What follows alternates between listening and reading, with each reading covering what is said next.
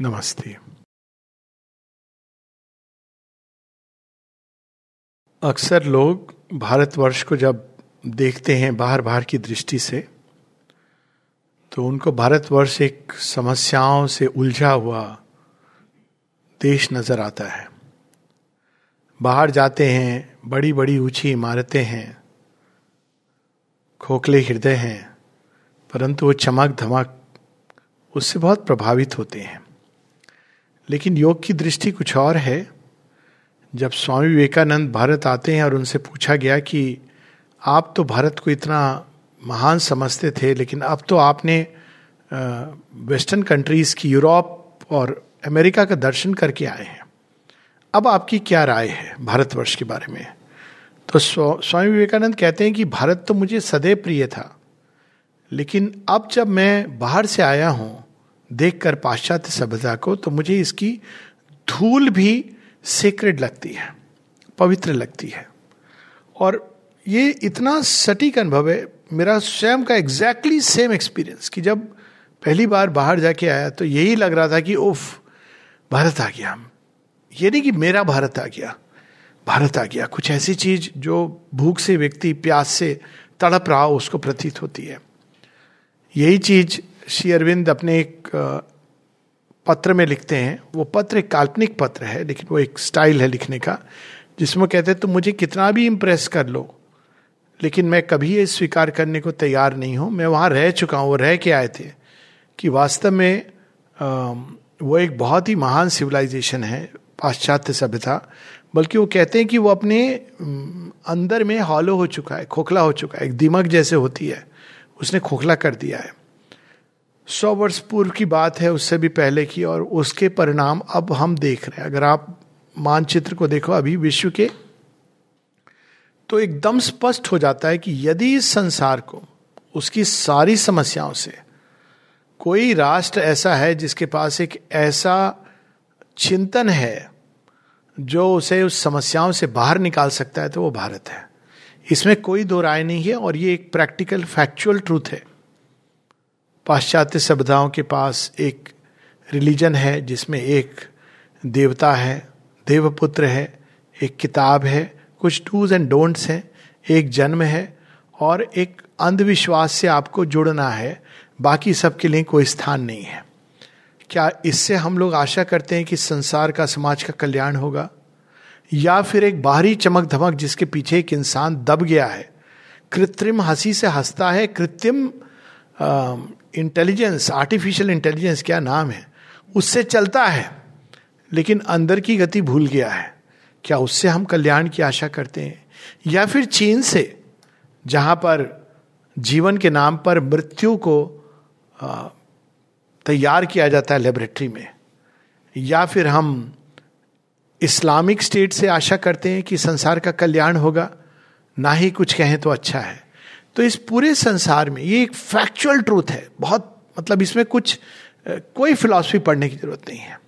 अगर हम ध्यान से देखें तो आर्नल्ड टॉनबई की बात स्पष्ट आती है, याद, कि चाहे हिस्ट्री सिविलाइजेशन की कहीं से भी प्रारंभ हुई हो, किंतु उसका अंतिम चैप्टर भारतवर्ष ही लिखेगा। और यदि भारतवर्ष नहीं लिख सका उसका अंतिम चैप्टर तो विनाश निश्चित है। इसी सत्य को माता जी श्री अरविंद कहते हैं कि भारतवर्ष का ट्रू रोल क्या है? It has to be the guru of the world और इसी कारण भारत में संसार के सारे कॉन्ट्राडिक्शन एक साथ लाए गए हैं। अभी यदि कुछ लोगों ने सुना हो, बड़ी इंटरेस्टिंग स्पीच थी हमारे माननीय प्रधानमंत्री जी की। और उन्होंने एक बड़ी इंटरेस्टिंग बात कही कि यहाँ पर एक और काशी विश्वनाथ संस्कृति भी है। सभ्यता भी है, वहीं दूसरी ओर विज्ञान भी है।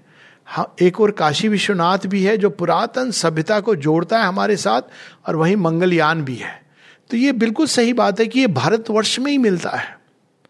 और ये केवल एक अलग अलग भूमि पर चलने वाली चीज़ें नहीं है। इनको जोड़ने की कड़ी भी भारतवर्ष में मिलती है। अगर हम भारतवर्ष को प्राचीनतम समय से देखें यह संसार क्या है, किन प्रश्नों पर भारतवर्ष ने विचार किया है? वो कोई साधारण प्रश्न नहीं थे। मनुष्य के अंतिम प्रश्न है, शेष प्रश्न है। जब सारे प्रश्नों के उत्तर आपको मिल जाए तो भी यह प्रश्न है जो आपसे किया जाता है। क्या प्रश्न है वो? हम कौन है?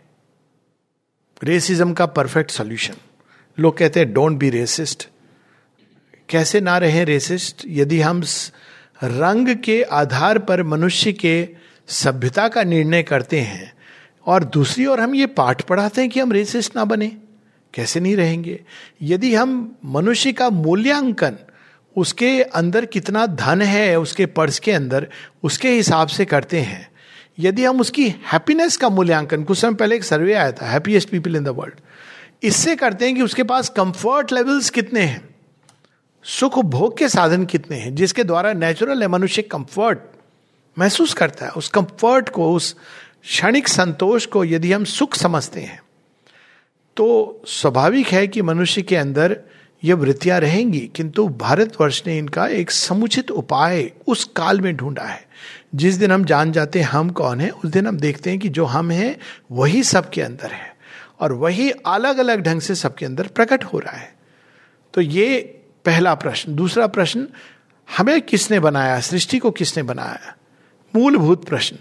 इस प्रश्न का उत्तर कहीं नहीं मिलता। आप चले जाइए वेस्टर्न सभ्यता में पढ़िए तो बाइबल ऐसा कहेगी कि भगवान थे, छह दिन उन्होंने संसार को बनाया, सातवें दिन उन्होंने रेस्ट किया तो संडे हो गया। और छह दिन में उन्होंने सब कुछ बना दिया। तो अब ये अलग बात है कि उसका, उस सब के पीछे गूढ़ अर्थ है। वो, लेकिन उसकी भी चाबी भारतवर्ष के पास है। उस समझ से उसके, उसका अर्थ भी भारत समझा सकता है। और इसी प्रकार से अगर हम कोई भी इसको पढ़ें जो भी सभ्यताओं का और साइंटिफिक जो साइंस की जो उपलब्धि है, उसके अनुसार जो चिंतन है, उसके अनुसार तो मनुष्य कुछ नहीं है, मिट्टी है। तो मिट्टी का मोल क्या? मिट्टी के बारे में इतनी वो गीत है ना, वाई दिस कोलावरी मिट्टी के ऊपर इतना बड़ा हंगामा क्यों? मिट्टी के लिए झगड़ा क्यों? मिट्टी के लिए इतनी बड़ी फिलॉसफी क्यों? और अगर मिट्टी है और पशु हैं हम तो पशुचित भी व्यवहार स्वाभाविक है। तो इन सब का उत्तर सृष्टिकर्ता कौन है? हमारा सृष्टि के साथ क्या संबंध है और सृष्टि का कर्ता के साथ क्या संबंध है? बड़ा सुंदर उत्तर है। हमारा संसार के साथ वही संबंध हो सकता है, उचित संबंध, जो सृष्टिकर्ता का सृष्टि के साथ संबंध है। दूसरा कोई संबंध नहीं हो सकता। तो ये सारे उत्तर आज से दस हज़ार वर्ष पूर्व भारतवर्ष के पास रहे और उसी, उन्हीं उत्तरों को अध्यात्म का नाम दिया गया। अब हम अध्यात्म को ये समझने लगे हैं, अध्यात्म क्या है? It is a study of the self अगर हम एक ढंग से बोले साइंस ऑफ़ द सेल्फ वह जो यज्ञ रूप में इस संसार के अंदर विद्यमान है, उसकी स्टडी है। अब ये और बात है कि आध्यात्मिक नाम सुनने से हमको एक एक कल्ट एक स्थान, जहाँ कुछ टेक्निक सिखाई जाती ये सब अध्यात्म का इससे कोई कई बार दूर दूर तक लेना देना नहीं है। माता जी कहती हैं कि you may do meditation you may do राजयोगिक exercises hatha yogic exercises but it may have nothing to do with spirituality आध्यात्मिक जीवन एक नई दृष्टि है एक नए ढंग से संसार को देखना एक नए ढंग से स्वयं को समझना एक नए ढंग से एक नया संबंध जोड़ना ये अध्यात्म है जिस भी मार्ग से आप जोड़ें वो एक अलग बात है लेकिन ये एक नई दृष्टि और एक सृष्टि के साथ नया संबंध तो स्पिरिचुअलिटी शेरविंद कहते हैं मास्टर की है इंडियन माइंड की दूसरी, धर्म। वह अध्यात्म, वह सत्य कैसे इस सृष्टि के साथ जुड़े वो है धर्म। ये दूसरी कड़ी है। और इसी, इन दोनों कड़ियों के साथ जो कुछ भी हम, पूरा हमारा मनोविज्ञान, ये सब कुछ, और तीसरी एक चीज़ है, योग भारतवर्ष की। योग वह चीज़ है जो हमको इस जीवन को आध्यात्मिक जीवन से, उच्चतर जीवन से जोड़ती है। ये तीन भारतवर्ष के पास ऐसी संपदा है जिनका कोई पैरल नहीं है पूरे विश्व के इतिहास में, आध्यात्मिक इतिहास में, और किसी भी प्रकार की आप फिलॉसफी पढ़ लीजिए, इनका कोई पैरल नहीं है। अध्यात्म, धर्म और योग। किंतु, और इसीलिए भारतवर्ष की नियति है गुरु बनना। किंतु, हम गुरु कैसे बनेंगे, यदि हम स्वयं नहीं जानते कि हमारे पास क्या निधि है? हम लोगों की अवस्था इस प्रकार की है कि हमारे पास पापा का दिया हुआ क्रेडिट कार्ड है। लेकिन पासवर्ड नहीं है। क्यों नहीं है? क्योंकि पासवर्ड पापा के पास है और पापा से कांटेक्ट करना हम नहीं जानते हैं। तो हमारे पास क्रेडिट कार्ड है, उसमें अनलिमिटेड अमाउंट है, पर हम उसको यूज़ नहीं कर सकते उस करेंसी को। या हम ये कह सकते हैं कि हमारे पास एक यूनिवर्सल पासपोर्ट है, लेकिन उस पासपोर्ट में हमारी अपनी पहचान वहाँ गलत लिखी है। शेरविंद ये कहते हैं फॉल्स पर्सोनेज पासपोर्ट है, भारत का पासपोर्ट है। आपका जो चित्र है वो मैच नहीं करता, आप कहीं नहीं जा सकते। पासपोर्ट है, यूनिवर्सल पासपोर्ट। लेकिन उसमें पहचान क्या लिखिए? मैं फला फला। मेरा नाम ये, मेरा सरनेम ये, मेरी जोग्राफी ये, मेरी हिस्ट्री ये ये उस पासपोर्ट पे वैलिड नहीं है। यूनिवर्सल पासपोर्ट पे केवल एक चीज़ लिखी जाती है। ममय वांश किसके हम पोर्शन हैं? किसके हम शिष्य हैं? किसके हम अंश हैं, यह वहाँ पर वैलिड होता है। यह हमारी अवस्था है। तो गुरु बनने के पहले हमें उस सत्य को फिर से हासिल करना है, जो हम कहीं खो चुके हैं, हमारी अंदर खो चुके हैं। किताबें बहुत है भारत वर्ष के पास। बाद में इतनी मीमांसाएँ हुई, इतनी चर्चाएँ हुई, इतने डिबेट हुए डिस्कशन हुए बहुत सारी टीका टिप्पणी हुई। तो हमारे पास पुस्तकों की कमी नहीं है उत्तरों की कमी नहीं है। लेकिन जब हम उन उत्तरों को पढ़ते हैं तो खो जाते हैं क्योंकि हमको ये नहीं पता कि ये कहाँ से शुरू हुआ था। पढ़ के देखिए, आप नाम नहीं लूँगा। ऐसे से टीकाकार हैं, जब एक यंग एज में मैंने पढ़ना शुरू किया कुछ एक टीका। तो अंत में लगता है, ये कहना क्या चाह रहे हैं और क्यों कहना चाह रहे हैं? तो तब ये बाद में इसका रिवर्स प्रोसेस पता चला। कि ये शास्त्र ऐसे नहीं जन्मे थे कि मन की भूमि पर किसी ने कहा let us think about it ये शास्त्र जिस तरह से जन्मे थे, उसी तरह से उनको रिकवर किया जा सकता है। कैसे जन्मे थे? कुछ मनुष्य थे उस भूखंड में जिसको आज हम भारत कहते हैं। क्योंकि इसकी नियति थी। वो खोज रहे थे। वो खोजी थे। वो पूर्वाग्रह से भरे मनुष्य नहीं थे। उन्होंने कोई किताब नहीं पढ़ी थी, लेकिन वो स्वयं को पढ़ते थे। मैं कौन हूँ? अचानक इस प्लेनेट पर कैसे मैं प्रकट हो गया हूँ? और चूँकि उनके पास किताबें नहीं थी, उनके पास साधन नहीं थे, जो कुछ था वो श्रुति के द्वारा था, स्मृति के द्वारा था। आप वेदों में देखिए, वेदों में जो ऋषि कहते हैं, ऐसा हमने अपने पूर्वजों से सुना है फोर फादर्स कहते नहीं है कौन है फोर फादर्स ऐसा हमने अपने पूर्वजों से सुना है। पुस्तकें नहीं थी और मैकडोनल्ड भी नहीं था। तो कोई प्रकार की चीज़ ऐसी नहीं थी। पुस्तकें कई बार बहुत पढ़ने से, कोई कुछ पुस्तकें जो आध्यात्मिक चेतना से अनुग्रहित होती हैं। वो एक अलग है, जैसे श्रीमद भगवत गीता है शेरविंद की पुस्तकें, ऐसी पुस्तकें हैं। वेद, उपनिषद, अगर ओरिजिनल उसमें पढ़े। लेकिन ये जो पुस्तकें जो उस पर टीका, टिप्पणी डिबेट डिस्कशन सेमिनार कॉन्फ्रेंस उसकी बात अलग है। तो वो नहीं था, ना, और साथ ही हमारे पास समय था। शेरविंद सावित्री में book one canto two issue में बताते हैं कि सावित्री कैसे बड़ी हुई थी किस वातावरण में, जहाँ मनुष्य की बहुत अधिक वांट्स नहीं थी, इसलिए उसके अंदर में एक नई चीज़ प्रकट हुई, खोज हुई, और वो आइडियल टाइम था टू गिव टू थॉट, विचारवान। तो इसलिए शेरविंद सचेत करते हैं भारतवर्ष को। वो कहते हैं कि यह संभव है कि भारतवर्ष पश्चिम का रास्ता पकड़ ले। उसी तरह एक हाइपर इंडस्ट्रियलाइज नेशन बन जाए, एक ग्रेट मिलिट्री पावर बन जाए। लेकिन यदि भारत केवल यह करता है और अपनी संपदा और अपनी आत्मा को खोकर करता है तो यह उसके लिए विनाश का मार्ग होगा। और भारत का विनाश, पूरी सभ्यता का विनाश है। आप देखिए जापान में लगभग इस तरह की चीज़ हुई। एक क्रांति हुई जहाँ एकदम वेस्टर्नाइज चीज़ें आनी शुरू हो गई। तो अब समुराई एक कल्ट के रूप में रह गया है। वे लोग जो क्षत्रिय थे। यही चीज़ हुई है। एक्चुअली देखा जाए तो कई कंटेक्स्ट में ये हुई। लेकिन भारतवर्ष को सचेत रहना है कि ये सब चीज़ें ठीक है, लेकिन अपनी आत्मा को खोकर नहीं। स्वधन स्वधर्मो निधनम श्रेया पर धर्मो भयावया। यदि हम उस रास्ते पर चलेंगे तो हो सकता है हम सक्सीड करेंगे। चाइना, कई लोग चाइना के साथ कंपेयर करते हैं। लेकिन कोई कोई भी ये नहीं देखता है कि चीन ने क्या खोया है।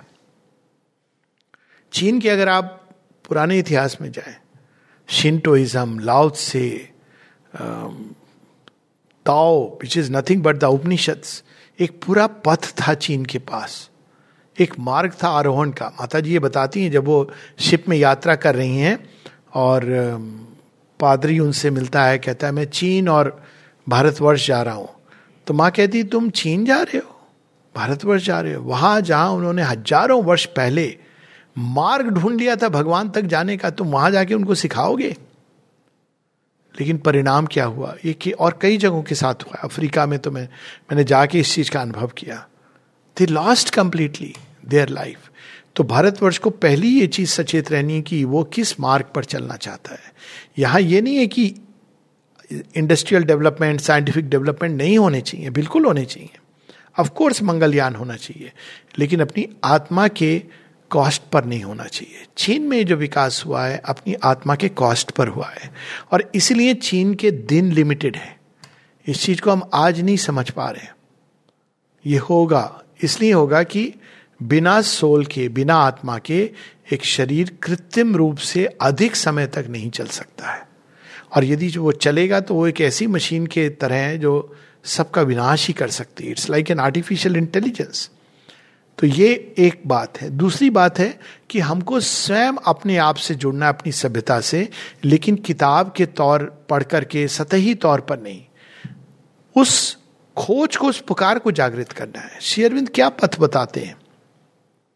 वो ये नहीं कहते हैं, अक्सर लोग कहते हैं, टेक्निक बताइए टेक्निक बताइए। पहले आग तो जलाओ। आप सीधा पूछ रहे हो कि रोटी कैसे बनाए? रोटी बाद में पकेगी, नेचर की रोटी। पहले आग तो जलाइए। आग क्या है? एस्पिरेशन है।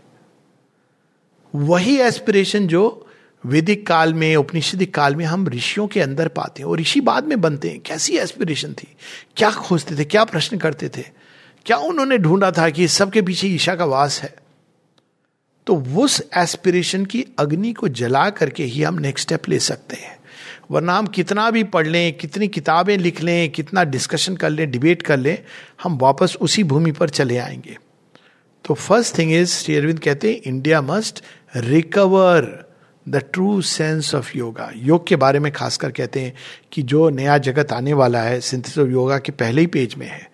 उसमें कई चीज़ें जो पुरानी उपयोगी थी और वर्तमान में है, उन सबको मिल्क पीस करके बनाया जाएगा कि जो भी चीज़ यूजफुल है वो संसार के विकास में काम आएगी।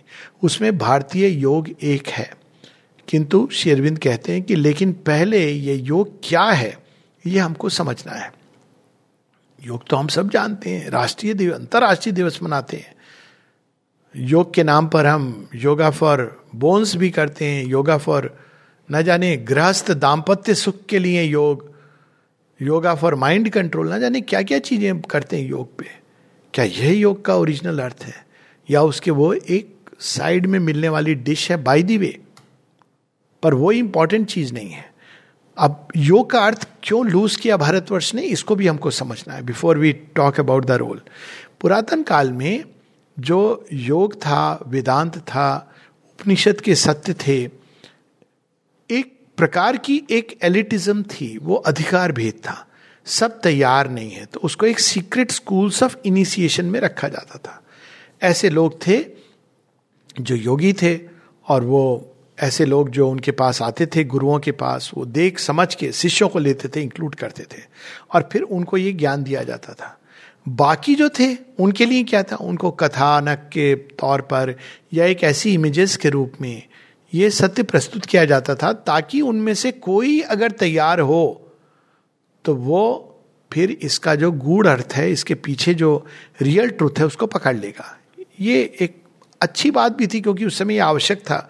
नहीं तो ये शक्तियाँ ये ज्ञान अगर किसी भी के भी हाथ में चला जाए, जैसे कि एटमिक थ्योरी है, अब ये देखिए अभी कितनी बड़ी समस्या हो रही है कि किसके हाथ में चला जाए, कितना विनाश हो जाए। तो इसलिए वो इसको प्रिजर्व करते थे कि ये आध्यात्मिक ज्ञान और उससे प्रकट होने वाली शक्तियाँ उसके प्रभाव से जो मनुष्य के अंदर चेतना में घटित हो सकता है, वो एटम को तोड़ के या जोड़ करके जो ऊर्जा निकलती है, उससे कहीं अधिक प्रचंड हो सकता है। और उसको हम लोग ऐसे समझें। एटम को तोड़ के या जोड़ के आप ऊर्जा प्रकट कर सकते हो। इतनी प्रचंड कि उससे या तो एक शहर को आप लाइट दे दोगे या कुछ शहरों को, या कुछ शहरों को विनाश कर दोगे।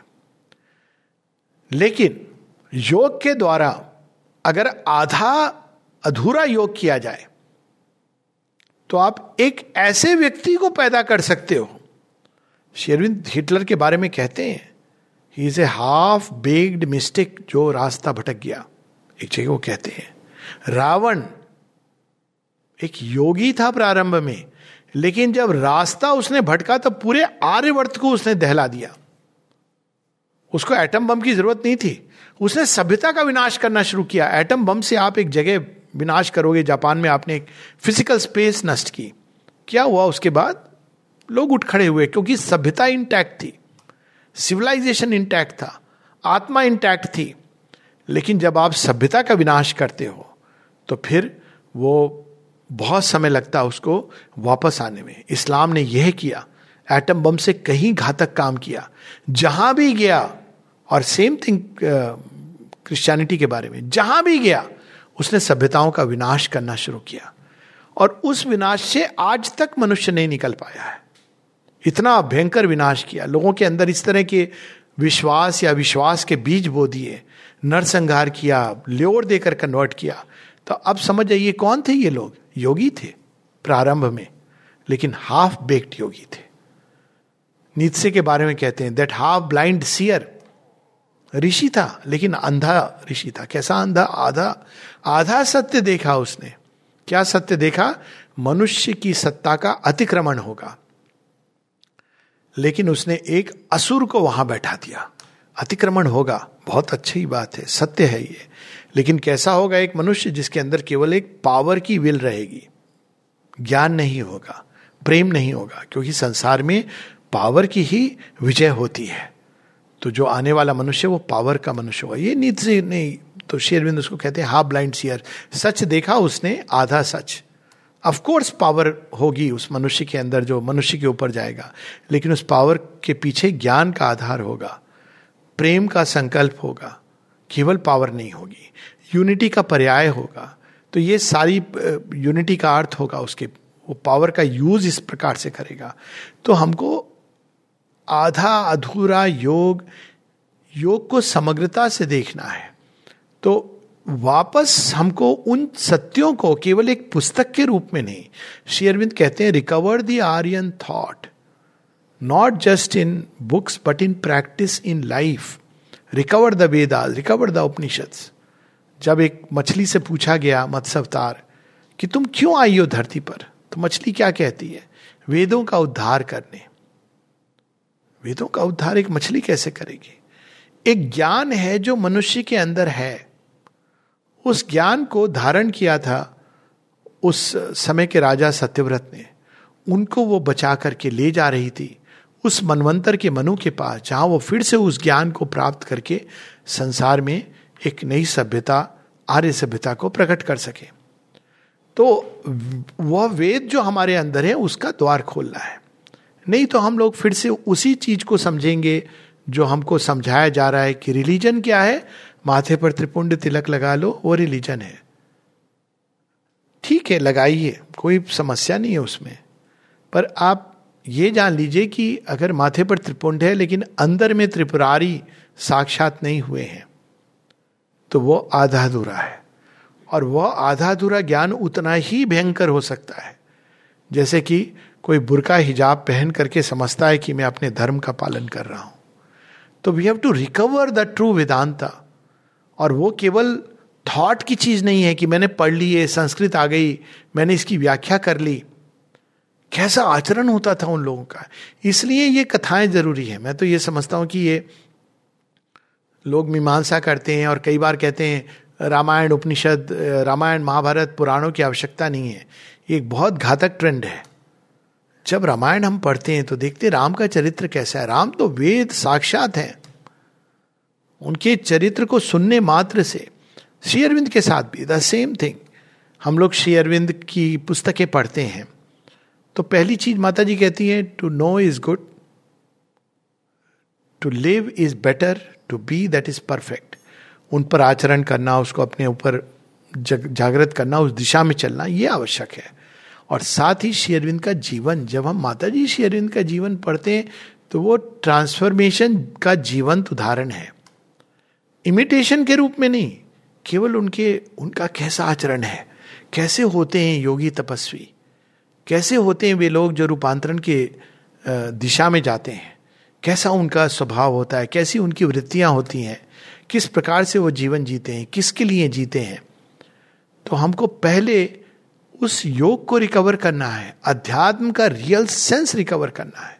अध्यात्म से अभी भी कई लोग समझते हैं, जैसे योग से समझते हैं आउटर टेक्निक पर yoga is union with the divine जब सोल की यूनियन है तो ट्रेडिशनल योग है नेचर की यूनियन है तो शेयरविंद का योग है in very simple terms yoga का टेक्निक से कोई लेना देना नहीं है। विदाउट एनी टेक्निक आप एक पाँव पे खड़े होइए, दो पाँव पे स्ट्रेच कीजिए, नहीं कीजिए। पर आपके अंदर अगर एस्पिरेशन है योग की तो यू आर डूइंग योगा चलते, फिरते योग चल रहा है। यदि अंदर में ये भाव है कि I want the divine I want to find the divine एक मछली बाहर आ जाए, जल से ऐसे छटपटाहट है तो दैट इज़ योगा उसी तरह अध्यात्म। अध्यात्म कोई अद्भुत, अतीन्द्रिय अनुभवों का नाम नहीं है। अगेन जैसे टेक्निक का एक रोल है अतीन्द्रिय अनुभव होते हैं और उनकी एक स्थान है। शेरविंद कहते हैं they do not change the consciousness they enrich it enrich कैसे करते हैं? हमारे अंदर एक अनुभव होता है हाँ हमने माता जी को देखा, बहुत बड़ी बात है। ऑफकोर्स एक आपके अंदर एक छाप पड़ गई, इस चेतना ने माता जी का स्पर्श प्राप्त किया। लेकिन वो चेंज नहीं है। शेरविंद अध्यात्म को स्पिरिचुअल लाइफ को डिफाइन करते हैं। It is a change in consciousness आपके अंदर क्या बदलाव आया, वही चीज़ अंत में मैटर करती है। आपने अंदर में कितने एक्सपीरियंस किए, उसके बाद बाहर आगे दुर्वाशा ऋषि बने रहे तो कोई फ़ायदा नहीं है। शायद आपने संसार का और अहित किया। तो spiritual life is about a change of consciousness हमें बदलना है, अपने चरित्र को नेचर को अंदर से बाहर की ओर। ये नहीं कि बाहर से, बहुत वो बाहर से बदलने का काम तो करते आए हैं। हाउ डू यू डू बहुत अच्छे से शेक हैंड कर रहे हैं, नमस्ते भी कर रहे हैं बड़े अच्छे ढंग से, लेकिन अंदर में वही दुर्भावना लिए हुए तो it is the inner change of consciousness जो अपने आप फिर बाहर स्प्रेड करेगा। और तीसरी चीज़ जो है धर्म, इसको भी रिकवर करना है। धर्म क्या है? कोई बाहरी कर्म कांड में नहीं है। कर सकते हैं हम अगेन जैसे योग में टेक्निक की अपनी जगह हो सकती है कई लोगों के लिए, लेकिन वो उसकी मुख्य चीज़ नहीं है। स्पिरिचुअल लाइफ में एक्सपीरियंसेस की अपनी जगह है, लेकिन वो मुख्य चीज़ नहीं है। उसी प्रकार से आप दिलीप कुमार रॉय क्लासिक एग्ज़ाम्पल है इसका। कितने अद्भुत अनुभव होते थे उनको। लोग उनको देख करके होते थे, लेकिन अंत में वो किस तरह से उनका जीवन उल्टा पुल्टा हुआ। तो ये सब उदाहरण होते हैं। अनिल बरन, जो बिल्कुल जहाँ शेरविंद कमरे को छोड़ते थे, वहाँ अनिल बरन ऑक्यूपाई करते थे। लेकिन वो अंत में इस भाव से बड़े पीड़ित होने लगे कि भारत पाकिस्तान को एक करना है, भारत पाकिस्तान को एक करना और उस चक्कर में आगे जो हुआ ये सबको मालूम है। तो मुख्य चीज़ है चेंज ऑफ़ कॉन्शियसनेस उसी तरह धर्म। धर्म का बाहर में रिचुअलिस्टिकली क्या कर रहा हूँ? कर्म कांड वो उतना इंपॉर्टेंट नहीं है। अंदर में हमारे क्या भाव है? वो ज़रूरी है। धर्म इंसान के हृदय में होता है। उसके मोटिव्स में है। हम जा रहे हैं आश्रम में, समाधि पर प्रणाम कर रहे हैं। प्रणाम करने के पहले हमने देखा किसी को जो हमें पसंद नहीं करता या जिसको हम पसंद नहीं करते। और हमारे मन से एक आह निकली, ये, इसका कुछ करिए, बहुत खराब है, न्याय करिए, न्याय क्यों नहीं कर रहे हो आप? और हमने प्रणाम किया। परिणाम क्या होगा? ये कहानी में आता है। एक व्यक्ति ऐसा करता था माता जी से प्रे। तो माता जी उस जिसके लिए प्रे करता था, इसका अहित हो, उसका और अच्छा होने लगा। जाके माता जी से कहता है, माँ, ये क्या हो रहा है? कहती, तुम मुझे उसके साथ जोड़ रहा है। तो उसका हित नहीं होगा तो क्या होगा? एक और व्यक्ति को मैं जानता हूँ। काली आ जाए, काली आ जाए, उसका नाश हो, उसका नाश हो। खुद ही बीमार पड़ गए। मृत्यु शैया पे आ गए। कहने, पूछते, पूछने लगे मुझसे कि क्या हुआ? मैंने कहा, काली को बुला रहे हैं। तो पहले तो वो हमें ठीक करेंगी। उसके बाद कहीं और जाएँगी। तो इसीलिए हमको बहुत बहुत अधिक सचेत होना चाहिए। धर्म वह मार्ग है, वह पथ है जो हमको भगवान से जोड़ता है। और कोई उसकी परिभाषा नहीं है। उसका कोई बाहरी डेफिनेशन नहीं है कि भाई ड्यूटी टुवर्ड्स पेरेंट्स माता पिता वो धर्म कर रहा है, बहुत धार्मिक व्यक्ति है। रोज मंदिर जाता है, रोज वहाँ जाके छः घंटे बैठ जाता है, काम करता है माता पिता की सेवा कर रहा है। ये सब का, ये सब ठीक है, अच्छी बात है, ये नहीं कि बुरी बात है। लेकिन धर्म वो है जो हमको भगवान से जोड़ता है। यदि माता पिता की सेवा करके हम भगवान से जुड़ रहे हैं बाई ऑल मीन्स यदि उनसे दूर जाके हम भगवान से जुड़ रहे हैं तो बाई ऑल मीन्स यदि हम एक वैवाहिक जीवन बिता के, एक करुणा के भाव से, एक अच्छे सुंदर भाव से सबके साथ रहते हैं, और उसके कारण हमारे अंदर एक सामंजस्य, एक अद्भुत प्रेम, निरपेक्ष प्रेम, अनपेक्षित प्रेम डेवलप हो रहा है तो बाय ऑल मीन्स किंतु यदि उसके कारण हम रोज सोचते रहे हम कहाँ फंस गए? क्या करें? छुटकारा नहीं है। कोर्ट कचहरी का चक्कर लगाना पड़ेगा। इसलिए हम बंधे हुए हैं। सामाजिक रूप से हम अपनी सारी ड्यूटीज़ कर रहे हैं। तो वास्तव में हम स्वधर्मो निधनम श्रेया पर धर्म भयावया हम पर धर्म को पालन कर रहे हैं। तो धर्म बहुत सूक्ष्म है। इसकी विस्तृत व्याख्या तो पूरा एक एक हफ़्ता कम होगा। लेकिन धर्म वह है। वह कर्म, वह विचार, वह भाव, वह संकल्प जो हमको भगवान से जोड़ता है। और वह हर व्यक्ति के अंदर उसकी जो प्रगति है, उसकी जो स्टेज है उसके अनुसार, उसकी जो नियति है उसके अनुसार, उसके अंदर जो सत्यता है उसके अनुसार स्वयं को प्रकट करता है।